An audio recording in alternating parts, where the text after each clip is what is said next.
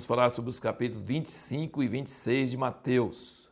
As parábolas de Mateus 25 são a continuação do sermão profético que nós vimos é, em Mateus 24 e continuam é, principalmente nos dando dicas sobre como nos preparar para os últimos dias, que é a pergunta que nós fizemos no último vídeo. Quais são as exortações de Jesus sobre como nos preparar para os dias difíceis dos últimos tempos? Então, aqui ele fala sobre as virgens, as dez virgens, as cinco nécias e as cinco sábias. Então, ele falou sobre a necessidade de estocar azeite, ou seja, nós precisamos ajuntar a unção do Espírito Santo, nos encher do Espírito Santo, nos encher da palavra, não só para sobreviver agora, mas para conseguir passar muitas horas de escuridão que virão na frente, no futuro. Você não pode ter uma vida cristã que aguenta só o que tem hoje. Né? As virginécias tinham azeite, mas, é, mas não estavam prevendo que a noite ia demorar muito e o noivo ia tardar. E aí acabou o azeite. E queriam comprar numa hora que não dava para comprar mais.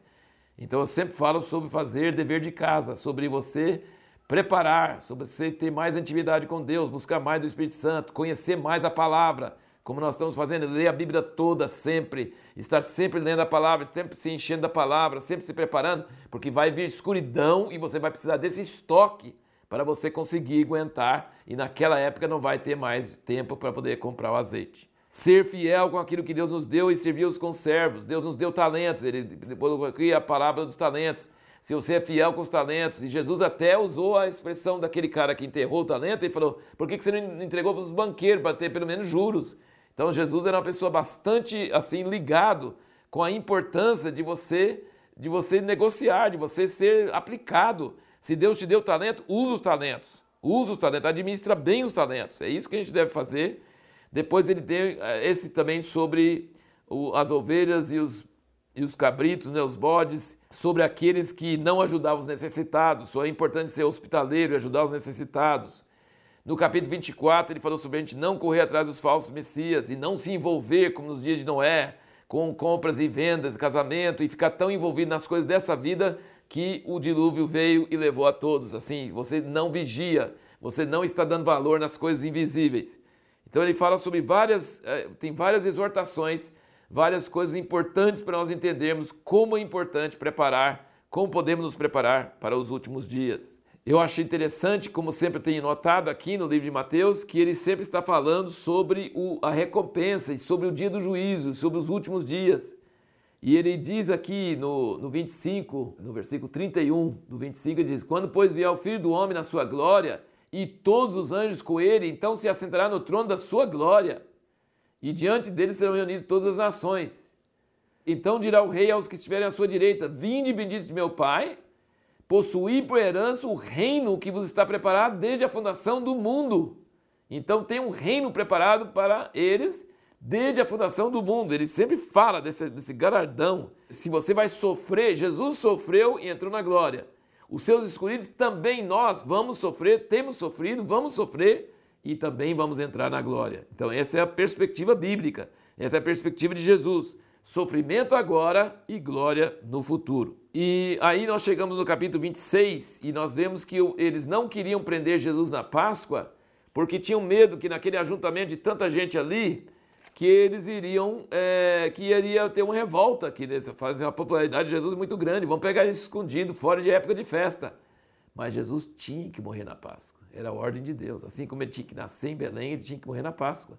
E aí, quem que fez isso acontecer? Judas. Por causa da traição de Judas, eles puderam pegar Jesus na Páscoa, quando eles não queriam pegar. E aí você percebe que é, a diferença das pessoas nessa hora. Então, vem aqui é, no capítulo 26 a unção de Jesus em Betânia. Uma mulher que trazia um vaso de alabastro e desperdiçou dinheiro tremendo. E todo mundo ficou revoltado, jogou fora. Jogou fora. Para que esse desperdício? E Jesus falou: Para de falar isso. Eu sou mais importante que os pobres. Os pobres têm sempre. Jesus sempre incentivava a cuidar dos pobres. Mas ele falou: Eu sou mais importante que os pobres. Isso é muito importante. Tem pessoas que se dedicam às obras sociais e, e perdem isso de vista. Não pode perder de vista. Madre Teresa só cuidava dos pobres porque ela disse: Eu vejo Jesus nos pobres. Ela cuidava dos pobres por causa de Jesus. Cuidar dos pobres é maravilhoso, mas os pobres não são mais importantes que Jesus. Devemos cuidar dos pobres por causa do nosso amor a Jesus. Jesus disse: Os pobres vocês têm sempre com vocês, a mim nem sempre vocês têm. Então Judas traiu Jesus por dinheiro e a mulher jogou fora o dinheiro para ganhar Jesus. Olha que coisa. E aí você vê a hipocrisia e religiosidade dos, dos religiosos aqui, né? Em, relação a, a, a, Jesus, né? Querendo trair sangue inocente, sabiam que ele era inocente e mesmo assim queriam é, pegá-lo porque tinham inveja dele, né? E os discípulos muito cheios de autoconfiança, cheios de autoconfiança. Pedro dizendo: Não, pode, todos vão te ligar, largar, eu não. Mas na hora do jardim, na hora da oração, dorme. Entendeu? Então você vê a mulher apaixonada por Jesus, derramando tudo por amor a Jesus, Judas vendendo Jesus, os sacerdotes com, né, comprando eh, por traição de Judas, pagando Judas para matar Jesus, e nós vemos os discípulos que deveriam ser os amigos dele, o que, que eles estavam fazendo? Eles estavam é, autoconfiantes, dormindo, e depois nós vemos no fim negando e chorando amargamente. Esse é o papel. E Jesus chamou três, pelo menos três dos doze, né? Ele estava sentindo necessidade de amigos, que nada, esses amigos não ajudaram em nada. E outra coisa, você vê, por exemplo, é, que na cruz ele gritou: Deus meu, Deus meu, por que me desamparaste? Então, Jesus foi tão só como nenhum outro homem foi. Os amigos que dedicou a vida a ele largaram, um traiu, um negou e os outros dez deram no pé, voaram. Entendeu? Então Jesus estava só.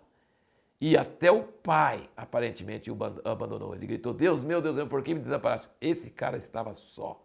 Ele estava mais só que alguém já esteve na história. Que coisa. Só que lá na oração, ele venceu. Foi lá na oração, quando os outros não ajudaram, estavam dormindo, foi lá que Jesus venceu. Depois de lá ele foi cuspido, foi esbofeteado, profetiza quem foi que te bateu. Pilatos conversou com ele, todo aquele negócio, ele venceu. Ele foi como cordeiro matador, ele sabia que ele tinha que morrer. Ele não respondeu. E olha, ele podia chamar legiões de anjos. Você já pensou que coisa? Você ser torturado, zombado, blasfemado e você não fazer nada e você saber, bastava você levantar um dedo assim, ó, bem, e, e todo mundo e eles viriam. Jesus sabia que podia se livrar e tinha força por causa da oração. Ele fez um acerto com o pai dele, ele sabia que tinha que morrer e ele então não se defendeu, não respondeu, não retrucou, não fez nada diante de toda a blasfêmia. Isso é uma coisa que ele ganhou a vitória lá no Jardim do Getsemane, lá na oração. E nós vemos que eles tentaram no Sinédrio, eles foram tentar ver como que podia condenar ele, não achava nada para poder condenar. E sabe por que Jesus foi condenado? Porque ele citou Daniel. Ele disse aqui no versículo 64, do capítulo 26, ele diz: Responderam Jesus: É como disseste, contudo vos digo que vereis em breve o filho do homem assentado direito do poder e vindo sobre as nuvens do céu. E aí eles falam: blasfemou! Pronto. É, e, e, aí eles cuspiram, esbofetearam, profetizam-nos ao Cristo e tal. E, e, ele citou Daniel, e aí, por causa desse citar Daniel, que ele foi condenado pelo Sinédrio. E interessante também, uma última coisa, é sobre a ceia, né? Ele fala sobre a ceia, a última ceia que teve, e os discípulos não tinham noção de quem ia trair eles. Eles não desconfiaram de Judas. Os discípulos não sabiam que era Judas. O Judas não tinha dado nenhum sinal que ia ser ele. Eu acho interessante isso. Eles não sabiam. Judas tinha pregado com eles, tinha curado enfermos com eles, tinha andado com eles três anos e meio. Judas estava no meio dos doze discípulos. Os doze discípulos, nenhum deles falou assim, porventura sou eu e tal, aquela coisa. E, entendeu? Cada um começou perguntando, então assim, eles não desconfiaram de Judas, não sabiam que era Judas que ia trair ele. A pergunta que nós vamos responder no próximo vídeo é: por que as pessoas achavam que a morte de Jesus provava que ele não era filho de Deus?